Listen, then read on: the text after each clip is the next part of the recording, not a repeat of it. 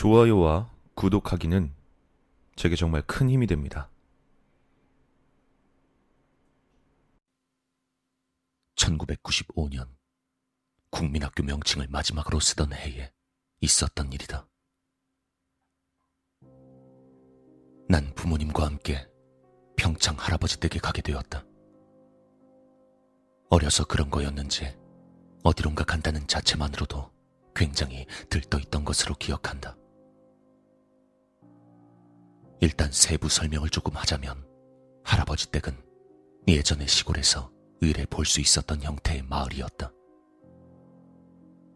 지금은 그런 곳이 있는지 모르겠지만 띄엄띄엄 마을이 있고 그 마을에 대여섯 가구가 논이나 밭을 갈면서 생활을 하는 형태였다. 무엇이 그렇게 들떴었던 것인지 그날은 태어나서 처음으로 12시까지 자지 않고 깨어 있었다. TV도 보고 동네도 돌아다니다가 12시 뉴스가 끝나고 난 뒤 화면 조정 시간이 돼서야 대청마루에 누워 잠을 청했다.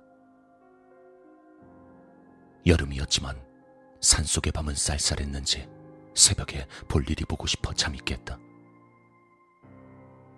그런데 당시 옛날 집이 그렇듯이 화장실이 마당에 있어서 막상 볼일을 보러 가려니 무서운 기분이 들었다.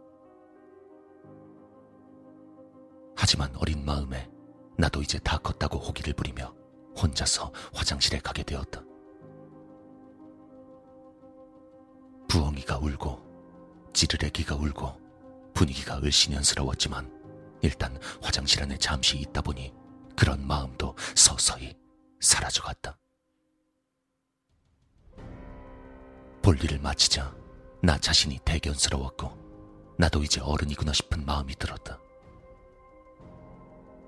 그러던 순간 갑자기 오른쪽 얼굴 쪽만 쎄한 느낌이 들면서 차가워지는 느낌이 들기 시작했다. 사실 지금 생각하면 굳이 확인을 할 필요는 없었는데 그놈의 호기심이 뭔지 잠시 몸이 굳은 느낌을 떨치고 억지로 고개를 들어 오른쪽 위를 올려다 보았다. 하지만 역시나 아무것도 없는 나무 판자 벽일 뿐이었다. 안도의 한숨을 내쉬며 바지를 축혀 올리고는 무심코 왼편을 돌아봤는데 나무 판자 위쪽에 네모난 창이 뚫려 있었고 그 창으로 여자의 얼굴이 날 뚫어져라 보고 있었다. 사실 여자라고 표현했지만 얼굴이 일그러져 있던 느낌이었고 눈, 코, 입은 없었다. 그저 느낌으로 여자라는 것만 알 수 있었다. 게다가 그 여잔 분명 정면을 향하고 있었지만 나와 눈이 마주치고 있는 것 같은 기분이 들었다. 머릿속에선 분명 여길 떠나야 한다는 신호를 계속해서 보내는데 몸은 신호를 받아들이지 않고 다리는 덜덜 떨려왔다. 그 순간이 영원처럼 느껴졌다는 상투적인 표현이 어울리는 그런 순간이었다. 시간으로는 1분에서 2분 정도였겠지만 그런 경직의 시간이 끝나자 용수철이 튀듯 한 번에 몸이 풀리면서 문을 박차고 소리를 치며 뛰어나갔다.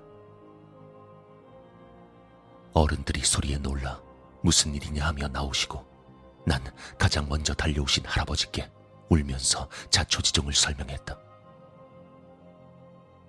내 이야기를 잠자코 듣고 있던 할아버지께선 즉시 부엌에서 소금을 꺼내 오시더니 화장실 주변에 뿌리셨다.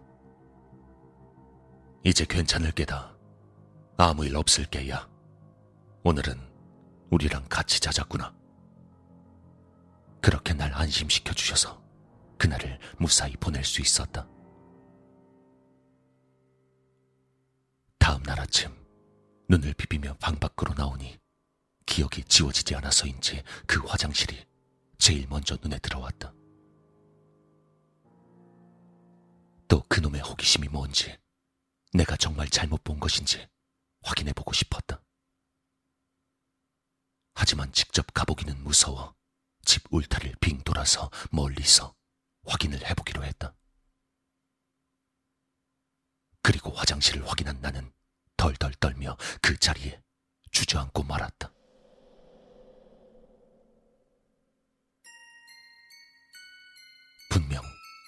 어제 여자의 얼굴 말고도 창을 통해서 나무들과 별들을 봤는데 지금 보니 그 벽면엔 창이 없었다. 아니, 그 화장실 자체가 사면이 전부 나무 판자였고 창은커녕 구멍 하나 없었다. 지금도 궁금하다. 내가 봤던 창은 무엇이었는지, 그리고 일그러진 여자의 얼굴은 무엇이었는지.